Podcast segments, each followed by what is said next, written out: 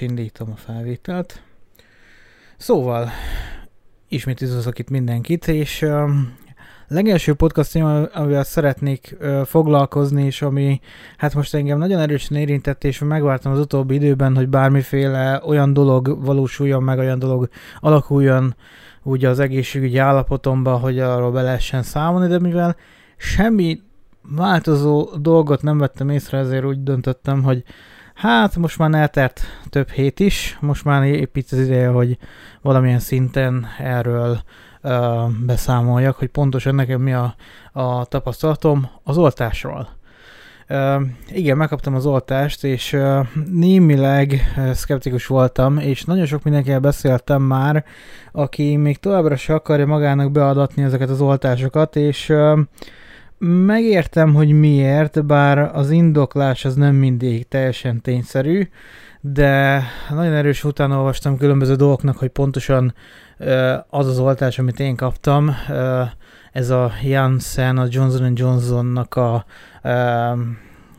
oltása, ugye az csak egy komponensű, nekem bőven elég az egy komponens is, úgyhogy nincs több komponensre szükségem, én úgy érzem. Ha rosszul érzem, akkor azt majd a jövőben úgyis rá fogok jönni, hogy ezt jobban át kellett volna gondolni, de az én környezetemben nagyon sok olyan személy volt, aki valamilyen szinten én úgy éreztem, hogy elképzelhető, hogy már átesett a vírusom, vagy éppen benne van, de nem akarta magát meghurcoltatni, hogy ezzel bármiféle atrocitást szerezni. Ezért nem is igazán vallotta be a környezetében túlságosan nagy körben, hogy neki ez a probléma fennáll. Mégis olyan tüneteket tapasztalt, ami nagyon erősen utalta arra, hogy ő éppen a COVID betegségében szenved. Mind láz, mind végtagfájdalmak, mind némileg nehezebb légzés, de igazából ez a nehezebb légzés az, ami ritkábban alakult ki, inkább az a láz, ez a hosszabb ideig tartó láz, ami nagyon erős tünetet tudott mutatni sokaknál, de nem igazán akartak a hatóság felé ezzel bármilyen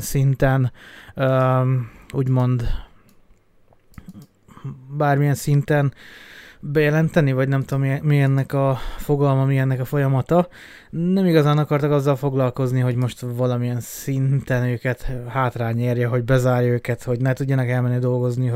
hogy ne tudják a mindennapi tevékenységet végezni. Nagyon sok embernél ez probléma, ez a karanténos dolog, de be kell látni, hogy egyes embereknél nagyon erősen érezhető, hogy ők elkapják, és konkrétan kényszeríteni se kell őket karanténba, attól függetlenül lefogja őket. Vannak azok az emberek, akik meg se érzik és tovább mennek. Ha én képes lettem volna elkapni, én szerintem már megtörtént volna a dolog, de mivel egyáltalán nem éreztem magamat sose olyan helyzetben, hogy bármiféle lázam vagy bármiébb lenne, erre direkt beszereztem egy mérőműszert is, egy ilyen lézeres mérőműszert, ami elmetek pont azt a célt szolgálja, hogy folyamatosan tudja magamnak mérni nagyon gyorsan a testhőmérsékletemet. Ugye most ez hiányzik nagyon sok helyen, de már az utóbbi időben egyre több változata van, és most már hát nagyon sok olyan gyártó, nagyon sok olyan kis elektronikai gyártó is elkezdett csinálni különféle infrás mérőket, úgyhogy nem érzem, hogy ez hatalmas nagy hátrány lenne, de az tény, hogy az például az a fennállás, hogy ez a fajta véleménynyilvánítás, hogy ezek a személyek meggazdagodni szeretnének, ezt valamilyen szinten látom, és valamilyen szinten meg is értem, és én is szívesen gazdagodnék meg valamitől, ami tőlem független dolog, vagy valami olyan hatalmi erők, vagy olyan egészségügyi erők, vagy bármi dolog, teljesen független, hogy úgymond teljesen tőlem független dologtól szeretnék nagyon meggazdagodni, bármitől, legyen mindenkinek hirtelen szüksége van, mit tudom én, fotókra, mert bejön majd a digitális fotóhiány, és innentől kezdve mindenki szeretne azonnal magáról eltárolni egy csomó fotót, nem igazán értem, vagy nem igazán akarom ennek a logikáját pontosan felvázolni, mert én se tudom, de most tételezzük fel, hogy abban a szakmai körben, amiben én jártas vagyok, az a fotográfia, mondjuk az egyik, nagyon sokan szeretnének fotót készíteni magukról, és akkor engem is hívnak, mert hát már az utolsó fotósok is kimentek, na mindegy, szóval ilyen tekintetben, hogyha ilyen dolog történik, és ebben a tekintetben én meggazdagodok abból, hogy most nagyon sok mindenki hirtelen nagyon sok fotót akar csinálni, nem hiszem, hogy én vagyok a hibás abból, hogy ezzel a piaci részesedéssel, vagy piaci réssel éltem, és megtettem mindent annak érdekében, hogy a lehető legjobban jöjjek ki belőle. Persze csúnya dolog visszaélni a dolgokkal, és például amikor annó nem is tudom hány éve vettem egy ilyen szövetmaszkot, amit most jelenleg lehet szerezni. Az a szövetmaszk, az azt hiszem, hogy Kínából jöve is csak $1 volt, és 3 adtak belőle, a lehető legtöbbet próbálták, a lehető legolcsóbban, és a lehető legsilányabb minőségű maszkot kaptam, egyszerű gumi, egy szövettel a közepében. Na hát most ugyanez a maszk, amit most árulnak, pontosan ugyanaz a maszk, ahogy látom, még a kis címke az oldalán és a felirattal pontosan ugyanaz. Most már legalább 1000 forintnál kezdődik, és most már ez kezdett bestabilizálódni, kezdett úgymond olcsóbb ára lenni. Olcsóbb áron és 1000 forintért lehet hozzájutni, ami valamilyen szinten érthető, ugyanis hiányzik, lehet valamilyen szinten meg nem, mert akkor ebből inkább haszon van, mint bármiféle egyéb más költség. Szóval, ha eddig elő tudták állítani, és pontosan $1-ért inkább odaadtak minél többet, akkor nem hiszem, hogy bármiféle problémát jelentene az, hogy most ugyanannyiért adnák a maszkot, mikor szükség van rá, de most ebben nem is akarok pontosabban belemenni. Lényege, hogy ugye magát az oltást azt én megkaptam, ettől függetlenül a maszkot nem kell eldobnom, mivel mindenhol kötelező ettől függetlenül a maszk. Mivel nagyon sok mindennek utána olvastam pontosan, hogy maga ez az oltás dolog, ez hogyan is alakul, miként is jön létre, és mi az, amin konkrétan hatás ér engem azáltal, hogy én be vagyok oltva. Iszonyatosan sokat olvastam utána, hogy biztos legyek abban, hogy én szeretném-e az oltást. És mikor itt volt a városban ez a honvédségi busz, és beadta az oltást, úgy voltam vele, hogy egy oltás, ez legyen az. Ugye utána jártam, hogy előtte már, hogy pontosan miről is van szó. Szóval, amiről nem nagyon nyilatkoznak, és nem nagyon teszik közzé túl sok helyen, de mégis elegendő helyen van ahhoz, hogy ha ezt valaki szeretne utána olvasni, akkor pontosan el tudja érni. Különböző akár külföldi, akár magyar folyóiratokban és különböző hírportálokon, egészségügyi ilyen portálokon is megtalálható. Nagyon sok forrást néztem ez ügyben, és mindenhova oda jutottam, hogy lényegében az oltásnak az egyetlen legfőbb lényege, hogy önmagadat védd. Természetesen erről beszámoltak, hogy önmagadat véded, de nem nagyon részletezték pontosan, hogy miről van szó. Az önmagad védelme arról van szó, hogy ugye immunrendszer választ fog kapni az oltástól, vagy konkrétan megkapja az immunrendszer kódot, ugye az mRNA-s alapú készítmények során megkapja azt a védelmi kódot a szervezeted, ami alapján ő már azonnal tud védekezni, hogyha azzal a vírussal találkozik. Az én esetemben, illetve ezekben azt hiszem mind a Sputnik, mind ez az AstraZeneca, mind ez a Johnson & Johnson-os vakcina is mind hasonló lényegében a felépítése, ami lényegében egy vírus tartalmaz, amiben megtalálható az a fajta tüskefehérje, ami a koronavírusban is megtalálható. Egy másik vírussal szépen bejött a szervezetbe, és akkor az ellen fog dolgozni a szervezet, és önmaga képzi ki a védelmet, azt a fajta úgymond ellenanyagot, ami bármilyen szintű hatással lehet erre a vírusra. És valakik ehhez ragaszkodnak jobban, valakik ahhoz ragaszkodnak jobban. Az tény, hogy maga, hogyha a komplett immunválasz van már a vakcinában, ami nagyon gyorsan lebomló dolog, szóval, hogyha nem kap élő sejtet, akkor nagyon gyorsan le tud bomlani, ezért kell nagyon, nagyon mínuszokba tárolni. Azt látom, hogy igazából azok, akik szkeptikusak, azok mindenféle álhíreknek, mindenféle ilyen kamu dolgoknak bedőlnek, és olyan dolgokat lehet olvasni, hogy ez ami hihetetlen, mint hogy csipeket raknak benne, meg egyéb ilyen dolgok. Az a fajta nanotechnológia, amihez olyan csipeket lehetne bejutatni, egyrészt ha nem nanotechnológiáról beszélünk, hanem nagyobb csipekről, akkor ahhoz az csak olvasási joggal rendelkező egy ilyen NFC kódszerű dolog, úgy képzeljük el, mint egy bankkártyát, hogy egy készkódot tartalmaz. Alapvetően, ha egy készkódot tartalmazó bankkártyát fecskendeznek a bőrünk alá, hogyha azt feltétezik, hogy csipet kapunk, akkor csak olyan helyeken tudják, hogy éppen ott járunk és kik vagyunk, ahol azokat a csipeket olvassák. Élő szervezetben rakva nem tudom, hogy annak mekkora a tokozódása, hogy milyen negatív hatása van, de az állatokban azt hiszem, hogy ez bevált módszer, hogy csipeket rakunk, az is hasonlóképpen működik. Az csak arról szól, hogy az állatorvosnál ugye kiolvasható maga az adat, hogy az a állat, például az a kutya kihez tartozik. Egy bizonyos kódsor van rajta, és akkor azt a kódsort lehet hova azonosítani. Elméletileg azt mondják, hogy ilyen csipeket raktak bele, és ezért nem akarnak menni oltatni, mert hogy ők majd csipet kapnak. Én nagyon szeretnék csipet kapni,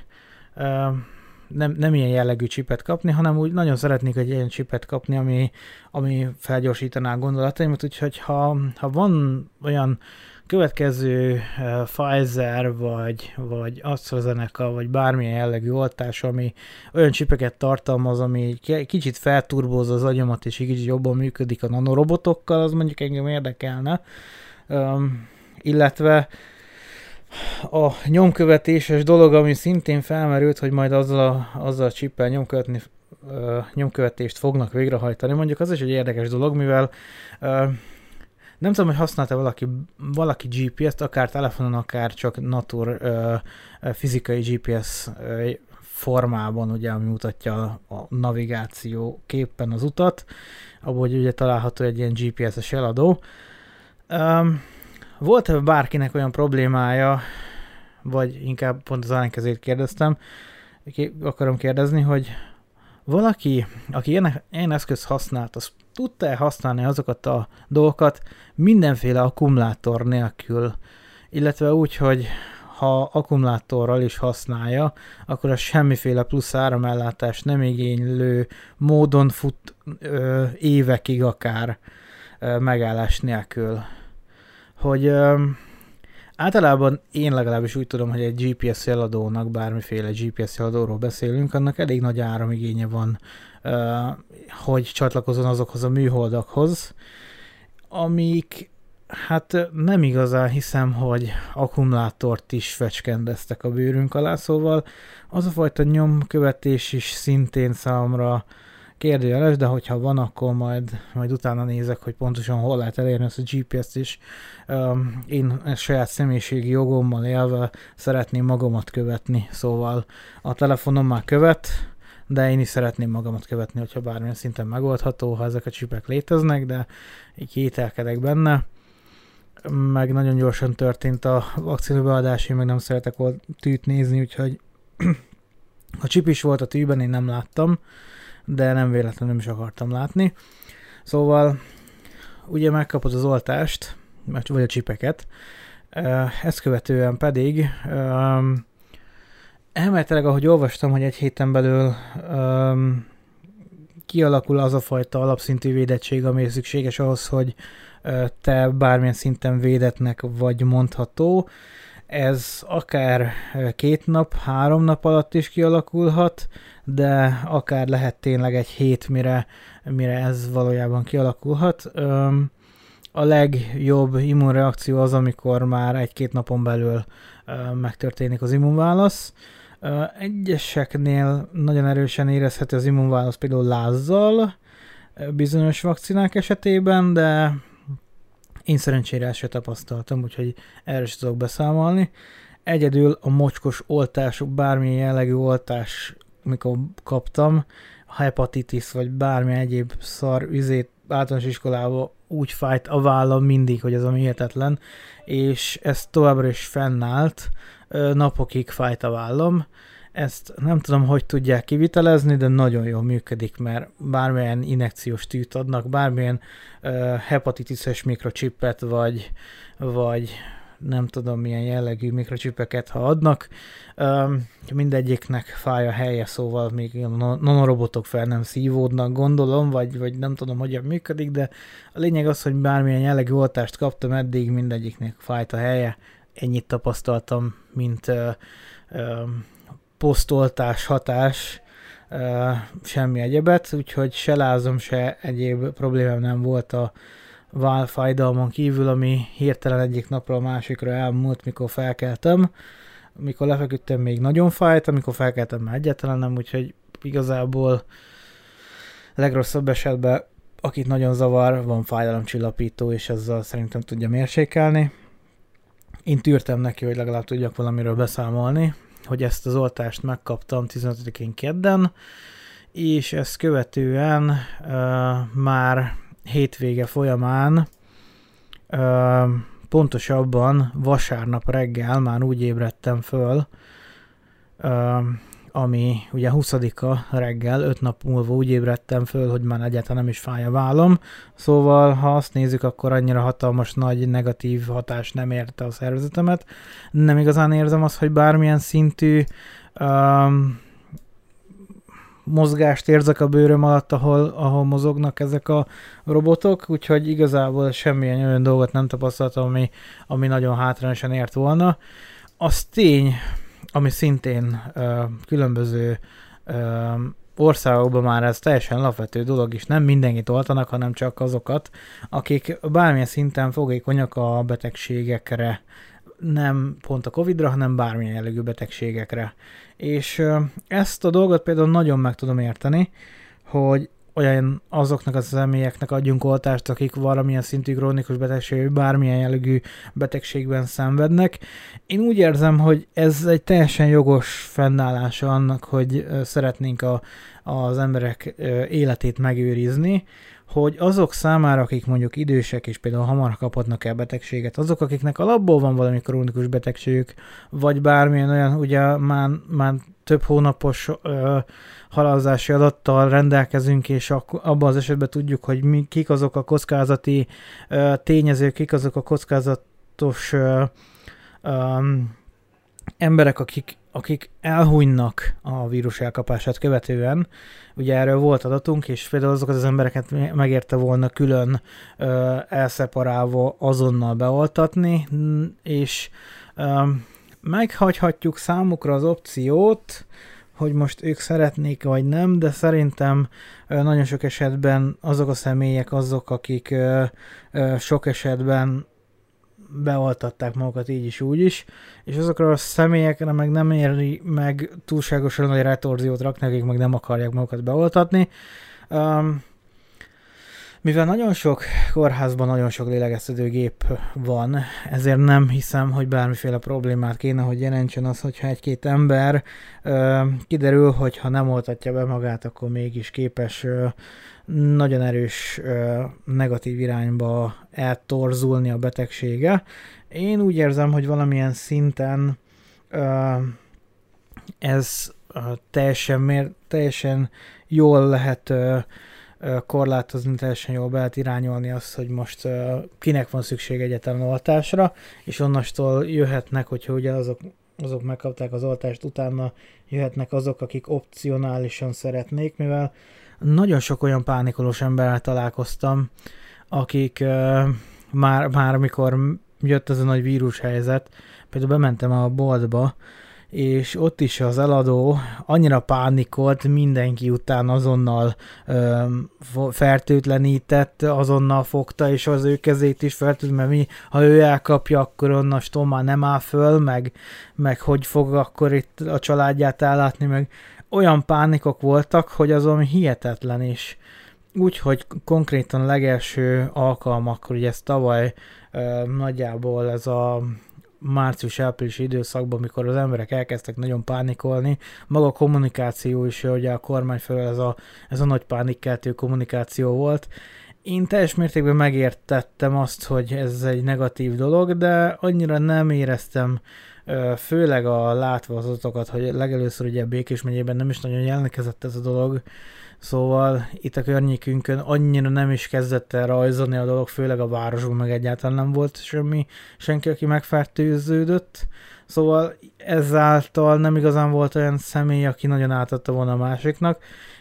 Ennek ellenére látható volt olyan helyeken, ahol nem nagyon voltak olyan személyek, ugye jöttek a külföldiek, jöttek a ilyen-olyan mozgások, és gyerekek adták át gyerekeknek, stb. És akkor úgy elindult a dolog. Ettől függetlenül azt kellett volna látni, hogy azok a csoportok például, amikor már innestől kezdve látható volt, azt kell látni, hogy valamilyen szinten némileg gyorsabban is léphettek volna, de eléggé némileg átgondolatlanul léptek ilyen jellegű intézményeknek a bezárásával szembe, de ez meg egy olyan dolog, hogy most ugye a gyerekek nagyrészt nem igazán, hát úgymond egyáltalán nem jelentkezett rajtuk semmiféle tünet, szóval ők úgy mentek át az egész víruson, hogy semmiféle tünet nem volt rajtuk. Úgyhogy én azt érzem, hogy ezt meg lehetett volna előzni, ezeknek a dolgoknak a megtörténtét egy kicsit gyorsabban, de valamilyen szinten az, hogy most mindenkit oltunk, meg ez most már túlzás. A legelején egy kicsit elhanyagoltuk a dolgokat, és nem vettük komolyan. Most már nagyon erős túlzás vagyunk, hogy bizonyítsunk és megmutassuk mindenkinek, hogy bizony eddig nem oltattunk rendesen, vagy nem volt meg a megfelelő embervédelem, de majd most látjátok a számokat, Németországban csak annyi százalék, nálunk annyi százalék van beoltva, de ha nézzük a lakosság arányát, akkor Németországban lehet, hogy többen laknak, és az a százalék az sokkal több milliót jelent, mint ami Magyarországon százalék, szóval mindegy, ebben nem menjünk annyira bele, de az azért most már nyugodni látszó dolog, ami ugye az a mostani Covid tendenciában látható, és remélhetőleg nem is nagyon fog kiújulni, bár ezzel kapcsolatban is már vannak szkeptikus emberek, akik azt mondják, hogy hamarosan fog jönni a következő hullám, de remélhetőleg nem fog jönni, és valamilyen szinten, hogyha ezek a pánikolós emberek, illetve a krónikus betegek, meg minden olyan személy, aki bármilyen jellegű átozásban vesz részt, az be van oltva, és van valami védettsége, akkor remélhetőleg nem igazán fog problémát jelenteni ez a dolog, és most attól függetlenül, hogy most még hatásból hányat kell adni majd, meg még nem ér semmit, most ebben nem akarok belemenni. Az, amit én kaptam oltás, sem tudom, hogy most mennyire képzett védelmet a szervezetemben, mivel még egyes országokban ezeket folyamatosan tesztelik ingyenesen és bérmentve, hogy egyáltalán van-e védelme a szervezetnek, és ha nincs, akkor újra be kell adni azoknak az embereknek, akiknek nem alakult ki védelem. Ellenben itt ugye Magyarországon nem igazán foglalkoznak vele, és vehetsz ilyen antigénes gyors tesztet. Mikor legutoljára vettem, akkor azt hiszem, hogy 8000 forint volt, szóval nem egy kis összeg, ha azt nézzük, hogy alapvető költségek azok mennyibe kerülnek. még gyógyszerhez képest is drága. Ugye én most már megszoktam, hogy az átlag, amit általában ott szoktam hagyni a gyógyszertárnál, bármilyen gyógyszert veszek, az ilyen 2000-3000 forint körül van, úgyhogy ahhoz képest is drágább. Úgyhogy ezt nagyon akarni kell valakinek, ezt a tesztelést, aki ilyen szinten bele akar merülni, hogy nagyon szeretné tudni, hogy van-e antigénes tesztje, de sajnos abban az esetben, hogyha nem nagyon képződött, akkor tapasztalhatja magán a koronavírusnak a jeleit továbbra is, és ugye ebben a nagyon megbízható kínai variáns, ami a legkérdőjelesebb most így a oltások tekintetében, nem véletlenül nem akarják nagyon nemzetközi szinten azt alkalmazni. Nagyon tömegcikknek tűnik egy olyan, nem tudom, nekem az a tipikus otszó kínai jellegű oltásnak tűnik, ami nem is volt olyan olcsó, szóval a különböző számadatokból, amit nyilatkoztak sokszor, amikor hozták azokat a kínai oltásokat, nem igazán volt olcsó, de attól függetlenül kínai, és úgy néz ki, hogy lassan 3-at kell adni belőle. Nekem elég az 1 is egyenlőre, és hogyha kell a következő, akkor nem tudom, hogy mennyire fognak minket rákényszeríteni. És most másrészt meg megmondom az őszintét, hogy ugye a hét folyamán én szeretnék elmenni egy kicsit kikapcsolódni, és ezáltal én úgy voltam vele, hogy a megelőző, két héttel megelőzően beadatom magamnak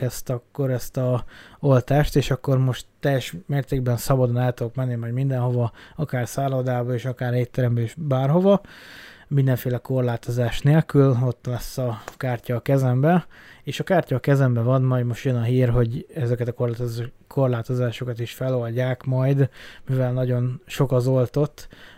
Alapból nem hoztam volna be azt a korlátozást, hogyha csak ennyi múlik, hogy mindenféle retorziót próbálunk az embereken, mindenféle erődemonstrációt, hogy ha nem oltatsz, akkor majd ez nem lesz, meg az nem lesz.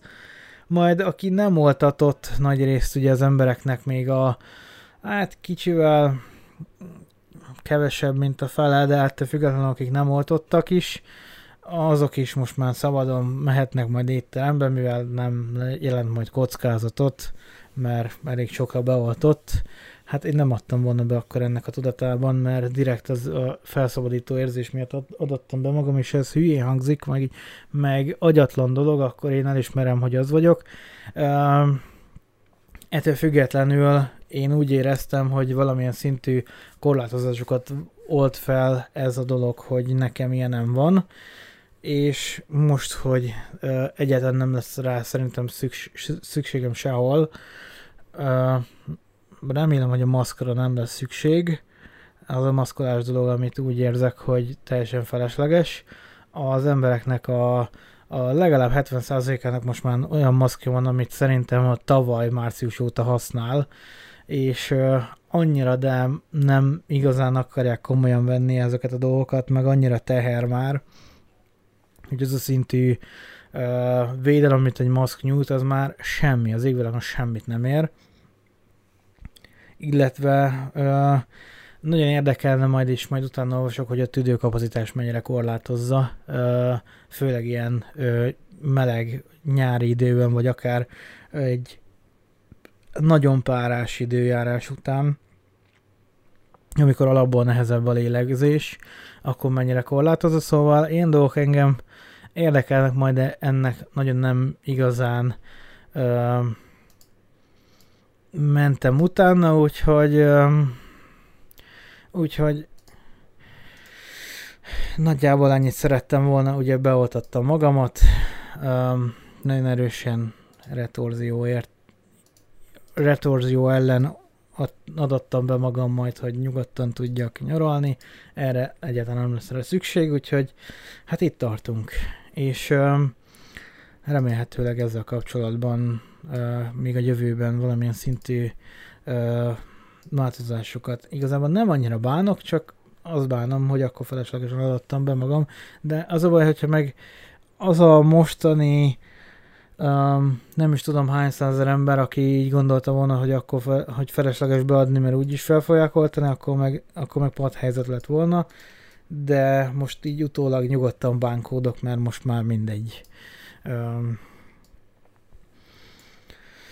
Következő témakör, amit ide felírtam magamnak, és nagyon erősen szeretném ezt kinyilvánítani, mert ezt még a podcast előtt még most felírtam, és most ezt összevonom szerintem másik témakörrel, de majd átmegyünk arra szépen, így csinálok egy ilyen átfedést, és akkor így nem lesz nagy probléma. Következő témakör, ugye a napokban tapasztaltam, némi személyes történetről lesz szó, a napokban tapasztaltam konkrétan mindenféle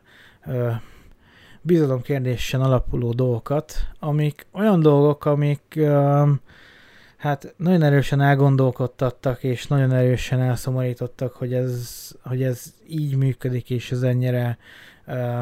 rossz dolog, és engem nagyon erősen megérintett, mivel olyan személlyel szembe tapasztaltam azt, akiről nem gondoltam volna, hogy ennyire bizalmatlan lesz. Ettől függetlenül, hogy semmivel nem változott, amióta megismertem, az a fajta bizalom, és konkrétan ez az, ami engem bánt, és hogy ez mennyire jogos, hogy mennyire nem, arról szeretnék valamilyen szintű, ilyen ironikusabb, egy ilyen megfogalmazott dolgot körülkeríteni, ami hát arról van szó, hogy én annó a tavalyi évben elkezdtem beszélgetni egy külföldi származású, de magyarul beszélő személlyel, nem szeretném megnevezni, meg semmilyen pontos leírás, vagy akármi, mint egy személy, aki külföldön él, magyarul beszél. Szóval egyszerűen magyarul lehet kommunikálni vele. Eleinte megértettem azt a fajta bizalmatlanságot, ami ugye egy idegen személlyel szemben történik, mivel hát mondjuk úgy, hogy teljes mértékben jogosnak érzem azt, hogyha valaki nem bízik meg egy olyan személyben, akivel most találkozott először, és soha nem beszélt vele, nem tudja pontosan milyen szándékkal, milyen személyisége is lehet, és ezáltal semmi olyan dolgot nem lehet garantálni, hogy most hogyan fog reagálni dolgokra, hogy most ő mit szándékozik, hogy most ő mit szeretne tenni a környezetében. Teljes mértékben elfogadom, hogy ez egy olyan jellegű félelmet, ez egy olyan jellegű kicsit negatív erőt tud hozni magával, ami erős bizalmatlanságot tud eredményezni. De ezt követően, ugye ez valamikor a tavaly októberben kezdődött el, és ugye a napokban tapasztaltam azt a dolgot, hogy ez a dolog még egyáltalán nem változó tendencia, szóval az a fajta bizalmatlanság, ami tavaly októberben volt, az mai napig fennáll úgy, hogy hát majdnem meg lehet számolni egy pár nap, ami kieséssel, ez egy mindennapos, folyamatos, rendszeres, teljesen nyílt, ugye két irányba nyílt beszélgetésekről van szó, de még a másik fél tudja, hogy én pontosan ki vagyok, pontosan hol, pontosan hogyan nézek ki, még teljesen felismerhető módon ugye mind a munkásságomat, mind bármilyen dolgot megosztottam vele. Azért fél év alatt szerintem, bő fél év alatt, mert ugye több mint fél év alatt ugye kiépülő dolgokkal kapcsolatban azt tudom mondani, hogy ennyi idő elégnek kellett volna ahhoz lenni, hogy valamilyen szinten megismerjen, hogy tudja, hogy pontosan mit várjon el tőlem, tudja, hogy pontosan milyen személyiség vagyok, hogy milyen lélektani, milyen érzelmi, milyen így stb. Hogy nagyjából ezeket látni lehet már ennyi idő alatt. Igazából korábban is már látni lehet, hogy ha valaki bunkós hegg, akkor ugye egy párkapcsolatnak a kialakulása is, hogyha komoly párkapcsolatról van szó, akkor is egy bő fél év alatt el lehet dönteni, hogy az a személy, akit annyira megkedveltünk, az bizonyos idő alatt, ugye amikor már természetessé válik, ugye természetesen mindennapossá válik az a dolog, hogy velünk van, akkor valamilyen szinten a jelleme is a természetes, valós identitását tudja ábrázolni, hogy pontosan mire kell számítani vele szembe, akkor már meg tud jelenni az, hogyha valaki nagyon ideges, hogyha valaki nagyon erőszakos, hogyha valaki ugye már türelmetlen, akkor az a fél év, az már neki nagyon sok is, mert annál hamarabb borulnak el az ilyen személyiségek agya, ahogy én általában látom ezeket a különböző, nem tudok csak sorozatokról nyilatkozni, hogy ilyen személyek vannak, hogy ezek a sorozatok mennyire valós alapon nyugszanak, azt nem tudom, de valamilyen szinten ezek a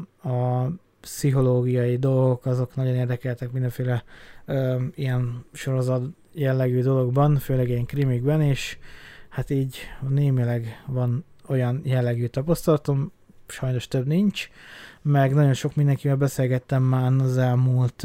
hát legalább 10 év folyamán, úgyhogy némileg van képem arról, hogy egy ember általában milyen szokott lenni, és ugye némileg van képem arról azoknak a személyekről, akik ugye annyira nem azonosulnak, annyira nem oldódnak, azok is ugye általában egy jó pár hónap alatt némileg természetessé ezek, és némileg fel tudják ismerni a másikban azt, hogy pontosan mire számíthat. Ellenszemben ugye, hogy ezzel szemben több hónapnyi beszélgetést követően is, ugye mindennapos beszélgetést követően is ott tart a dolog, hogy ő továbbra is ugye ismer engem, ahogy mondtam, pontosan tud rólam szinte mindent, kinézetemről kezdve mindent, de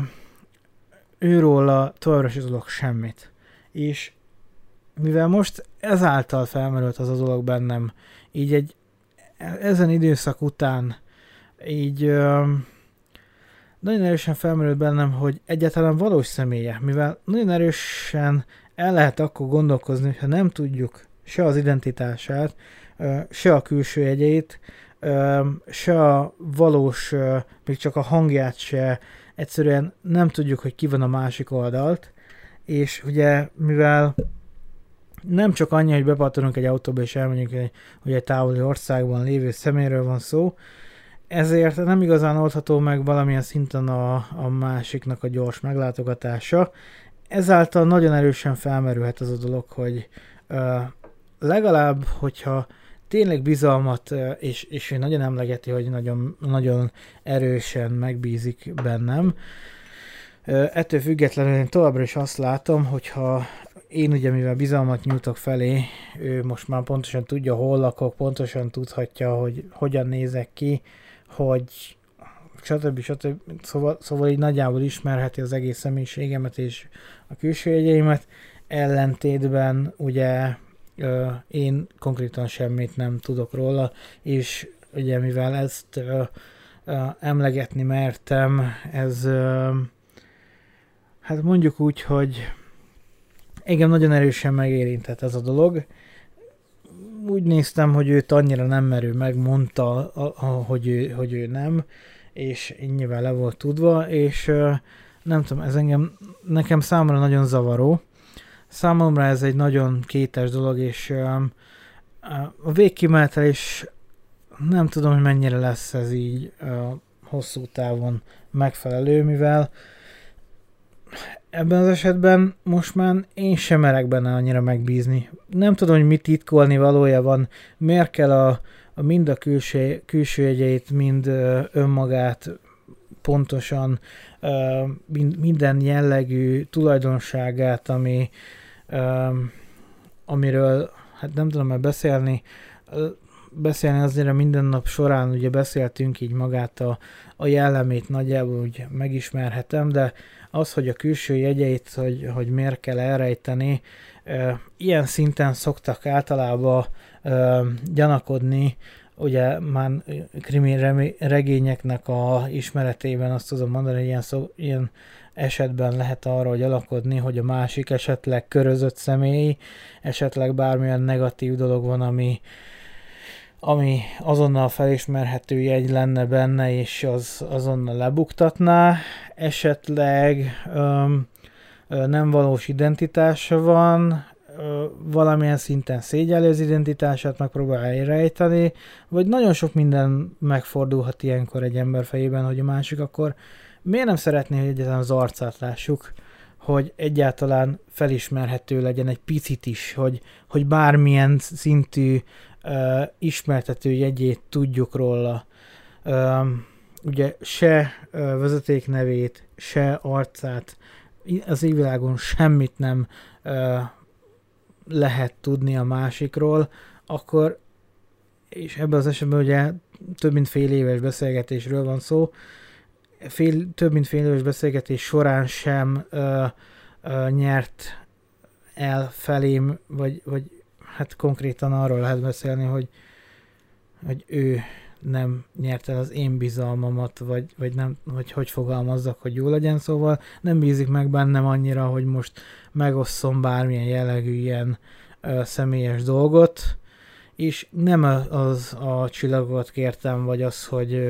hogy ő itt legyen, vagy bármilyen dolgot, hanem egy egyszerűen, hogy tudjam, hogy kivel beszélek a másik oldalon, és ki az, akivel bármilyen szintű kommunikációt folytatok már ilyen régóta, nap mint nap. Ez úgy érzem, hogy egy alapvető emberi követelmény, ugyanis minden embernek ugye ez az alapvető ismertető jegyei, az arca, a neve, ez valamilyen szinten megértem, hogyha privát titokban akarja tartani,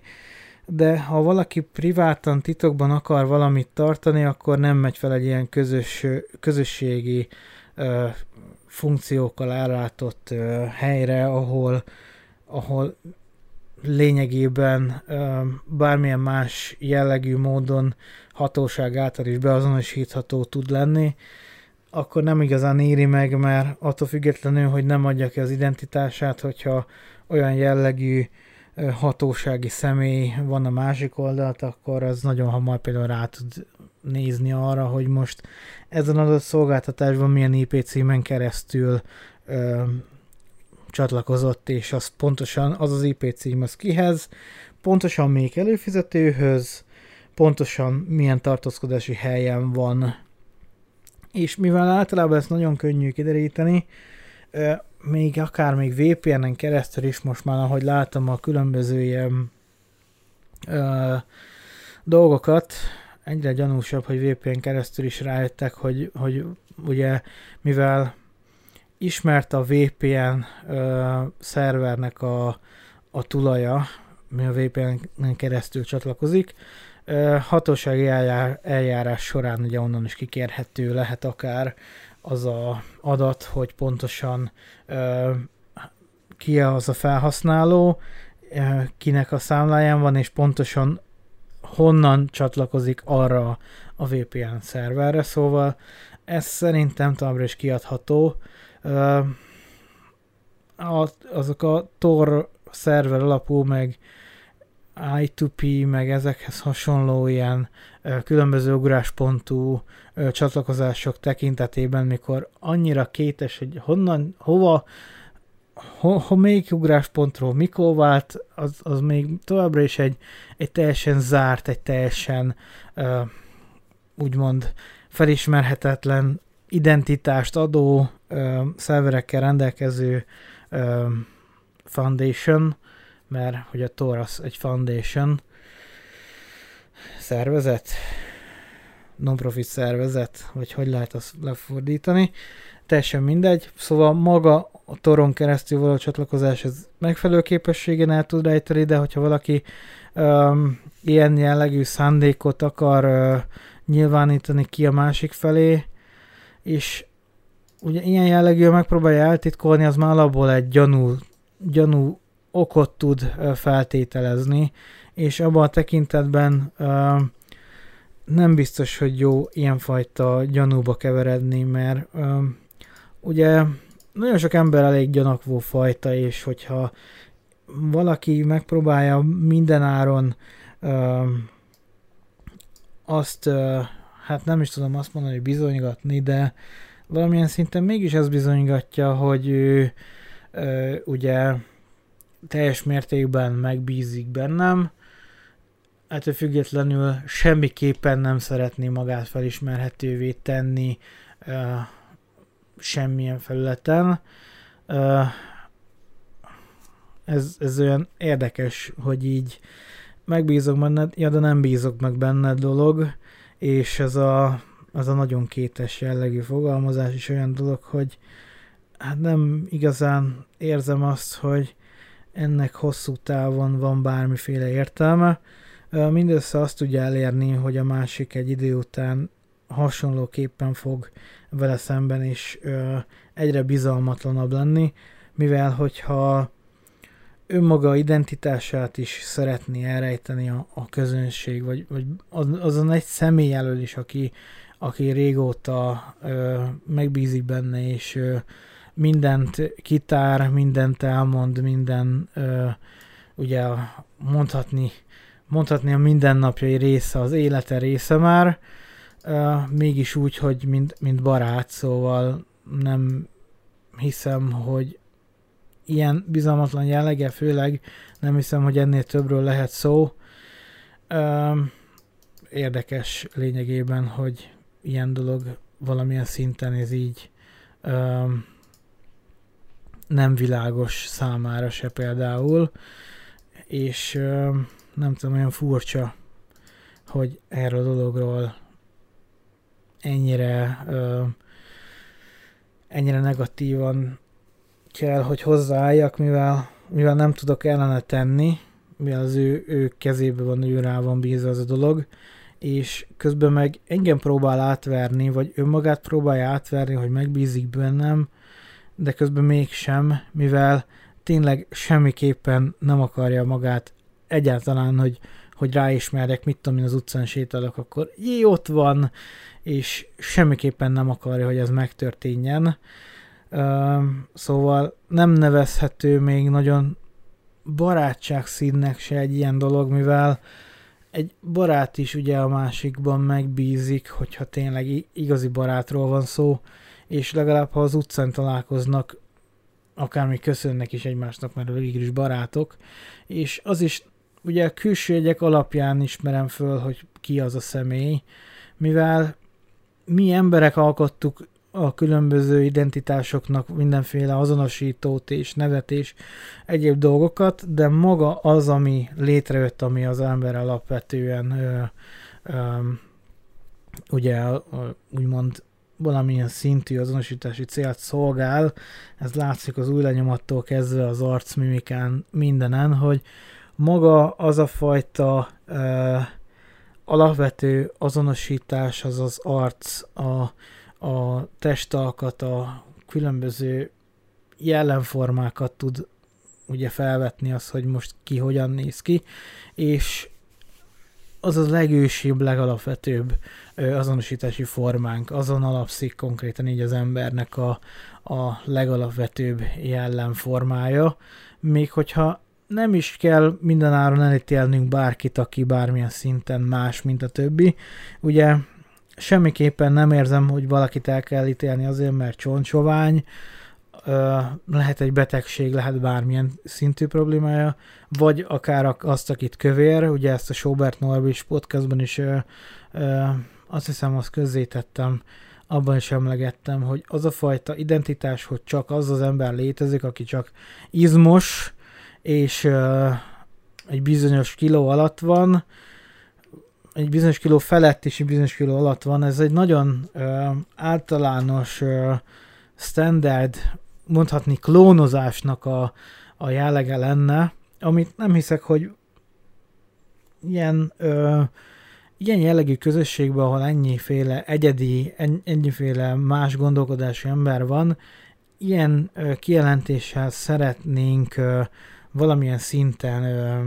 konfrontálódni emberekkel. Tényleg azt tudom mondani, hogy szerintem kifejtettem a témában magamat, de annyira nem emlékszek már rá. Ez a csimpász csöcsözés, meg ez a különféle Vágódisznózás például, ugye 100 kg feletti súlyban rendelkező ember vágódisznó, abban az esetben akkor beszéljen meg azokkal a vágódisznó emberekkel, akik ugye a világ legerősebb embere címét viselik,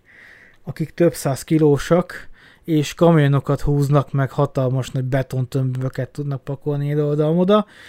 Mondjuk az a vágódisznó, hogyha levágna akár Sobert Norbinak egy pofont, akkor nem tudom, hogy kinek a gerince szakadna össze. Levághat tőlem Sobert Norbi is, aki nem vágódisznó, hanem ő az Adonis Isten. Levághat annak a több száz kilós embernek egy pofont. Aztán visszakézből meglátjuk, hogy ha ő kapja ugye a másodikat, Sobert Norbi, akkor kinek lesz akár gerinctörése is. Annak, aki több száz kilókat emelt, vagy az a Adonis ember, aki azt a minimum értéket tartja, az egész élete arról szól, hogy sanyargatja magát, inkább nem eszik semmi laktatót, semmi finomat, de lehetőség szerint megpróbál egészségesen étkezni. Én egy darabig elkezdtem az ilyen dolgot, és belebuktam, mert úgy enni, ugye rokonok ajánlottak különböző recepteket, hogy ez egészséges. És aztán, mikor elkezdtem enni, akkor elkezdtem velük beszélgetni, hogy ez valami kegyetlen. És mondták, hogy igen, nagyon rossz íze van, de azt mondták, hogy egészséges, úgyhogy ez kell enni. És hát úgy voltam vele, hogy jó, maradjunk egészségtelen, hájas vágódisznók, mert ha ezen múlik az egészséges dolog, hogy nincs íze, nem élvezem az ételt, nem örülök annak, hogy eszek, hanem csak mint funkció bevitelként látom el az étkezést. Ennyivel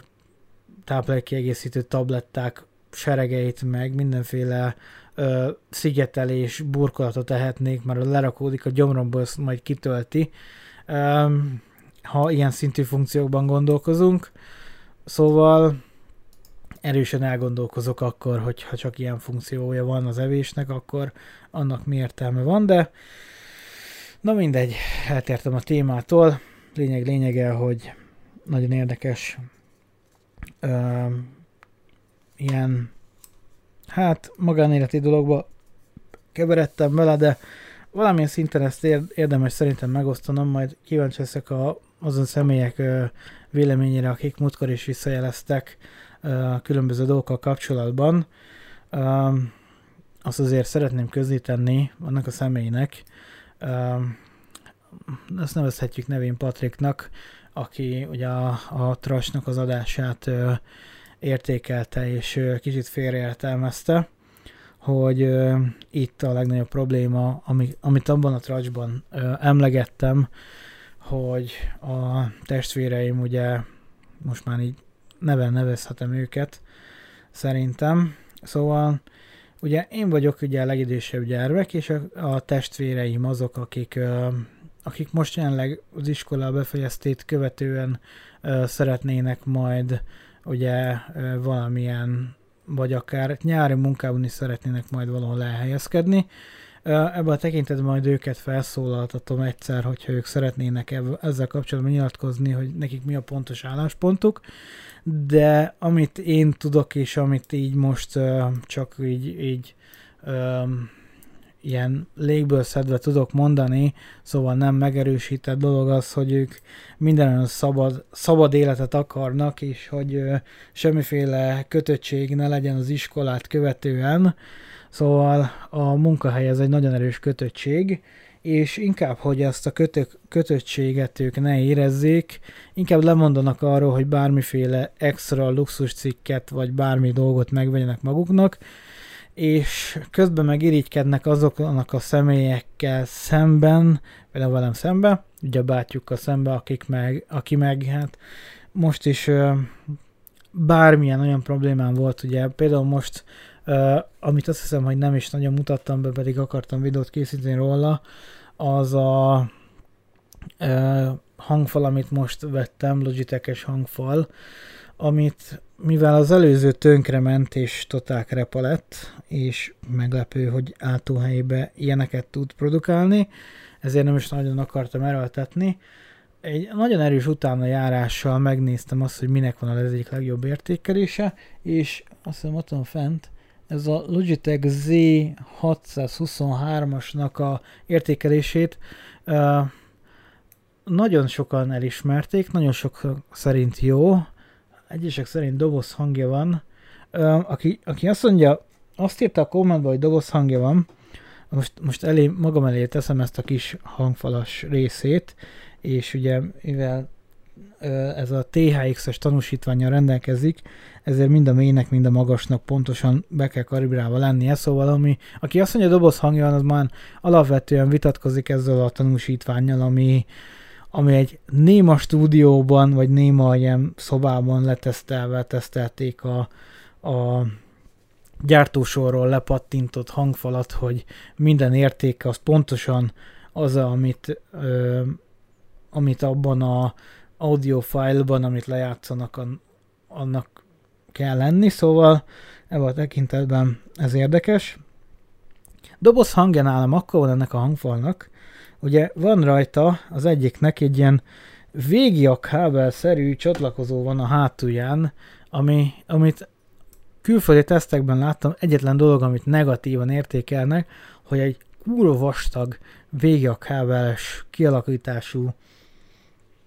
nem is tudom hány pines csatlakozó megy az egyik kis hangszóróból a mély nyomuládába. A mély nyomuláda kapja ugye az áramot, és akkor így szépen ezáltal megy így ez a körforgás is.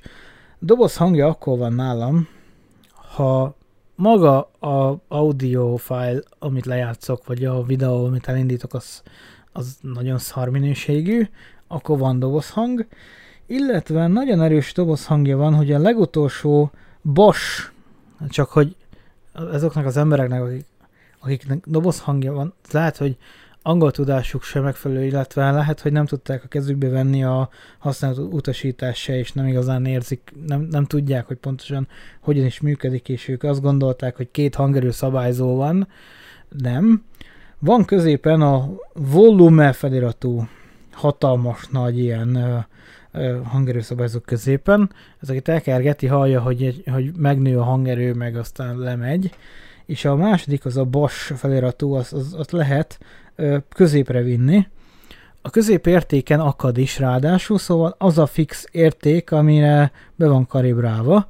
de a középérték azért felfele mutat, így ha valaki nagyon szeretné, még tud plusz baszt adni, szóval így ezt a Bosch feliratot még tovább tudja tekerni, még jobban ki nem akad, és egyszer csak nem lehet tovább tekerni. Innestől kezdve olyan mély hangja van, hogy ezt a kis szobát szanaszéjjel tudja dübögtetni, és hát Red Dead Redemption 2-ben rájöttem, hogy mikor a ló patái dobognak, azok nagyon erősen tudnak dobogni, és valamilyen szinten, mivel ugye itt egy lovastanya pontosan az utca következő utcasarkon, ezért lovakkal kapcsolatos vágtázásokat hallottam már különböző helyeken, és hát azok az audiomérnökök, akik ezt megcsinálták a Red Dead Redemption 2-ben, azok ez nagyon szépen megcsinálták, nagyon jól átadja. Iszonyatosan jól tud dobogni a száraz földön is, például a száraz murvás, száraz talajon a lónak a patája, nagyon jól át van adva, és ezzel a hangfallal ez nagyon jól hallatszódik, vagy hogyha valaki bele akar merülni egy nagyon jó fejhallgatóval, ez az élmény szintén nagyon jól átélhető, úgyhogy aki szeretne ilyen audiovizuális, meg egyáltalán van füle hozzá, hogy ilyen audiovizuális dolgokban így átmerülhessen, annak nagyon ajánlom ezt a hangfalat is, illetve ilyen különböző drágább fejhallgatókat, ami a drágaság az nem az a 20 000 forintos kategóriának kezdődik, hanem némileg duplája körül gondolkozzon az, aki normális jellegű fejhallgatót szeretne vásárolni, egy olyan 30-35-40 000 forintért már nagyon jó fejhallgatókat lehet venni. Ezt onnan tudom, hogy itt van a 20 000 forintos fejhallgató, ennek a mikrofonja az jó, és ennyi. Szóval 20 000 forintért elképzelhető, hogy találunk jót. Nem mondom azt, hogy egyáltalán nincs jó.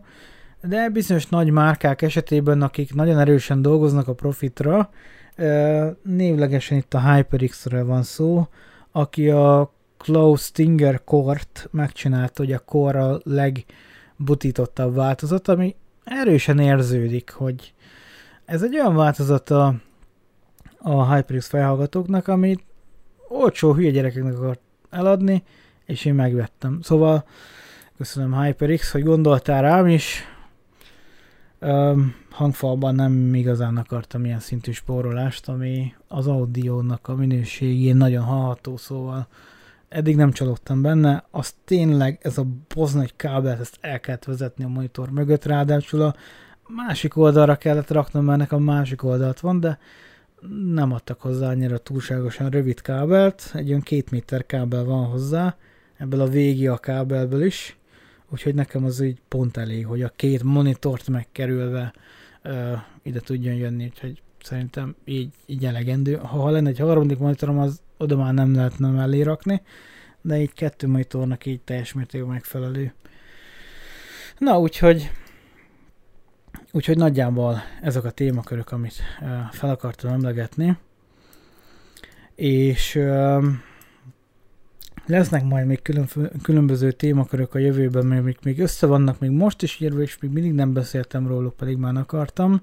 Valamiről beszélgettem a legutóbbi tracs folyamán, de nem igazán jutottam annak a végére, meg nem igazán beszéltem arról, amit itt pontosan körülírtam, de vannak olyan dolgok, amiket nagyon részletesen felírtam, de egyáltalán nem beszéltem róla, és nagyon szeretnék majd róla beszélni a jövőben, de most én egyik témához se tudom még csak kapcsolat terén se hozzádobni ezeket, úgyhogy mivel 1 órája már itt beszélek, és annak az egy személynek, aki most is itt van, és rendszeresen van egy személy, aki végigköveti a munkásságomat, nagyon köszönöm, hogy itt vagy, és mármint az élő közvetítés során a podcastot, illetve a videót később szeretik általában független időpontban visszahallgatni, azt már tapasztaltam, ezért is fent hagyom, mivel semmilyen copyrightos dolog nincs rajta, ami bármilyen szinten klémelhető. Én megengedem, hogy a hangom fent legyen az én csatornámon Twitch-en, úgyhogy ezt egy szóbeli nyilatkozatnak veheti nyugodtan a Twitch, és ha lemeri tiltani, akkor beperlem a Twitch-et, hogy nem engedi, hogy az én hangom megjelenjen. Szóval, na mindegy, nagyon szépen köszönöm mindenkinek, aki velem tartott most is, mind a podcast felületen és Spotify-en, Apple Music-os podcastes felületen, azt nem tudom, hogy hívják, akár Google Podcast-en, akár bárhol hallgat engem majd a jövőben, akár Twitch-en hallgat vissza, ameddig elérhető ez a rész. Nagyon szépen köszönöm, aki itt volt, és hát remélem, hogy akkor a legközelebbi időpontban találkozunk. Oltott már vagyok, úgyhogy a Covid az nem lehet, remélem, probléma, de a nanochipek azok tényleg elég nagy problémák, úgyhogy mindenki, aki eddig nem tudta, hogy nanochipek vannak benne, hallgassa vissza, mert beszéltem olyan nanochipes dolgok, olyan tapasztalatokról, amit csak akkor tudsz visszahallgatni, hogyha az elejétől kezded. De hogyha az elejétől kezdted és nem hallottál semmilyet, az csak véletlenül, akkor tekerj vissza majd és hallgass bele. Vagy hallgass meg a Spotify-s felületen, mondjuk, hogy az élő közvetítésből nem hallottad, mert valahol biztos benne van. Csak újra meg kell hallgatni, úgyhogy na, nagyon szépen köszönöm akkor tényleg, aki itt volt, és a legközelebbi alkalommal találkozunk, ami hát nem tudom mikor lesz, ha a héten tényleg én valamilyen szintű kikapcsolódást szeretnék, arról vagy lesz videó, vagy nem, vagy tudok majd bármilyen szintű tartalmat készíteni, vagy más egyéb elfoglaltságaim lesznek, ami pihenéssel kapcsolatos, úgyhogy ezzel kapcsolatban meglátom, hogy mit tudok tenni, vagy mit szeretnék tenni. Sok mindentől fog függeni.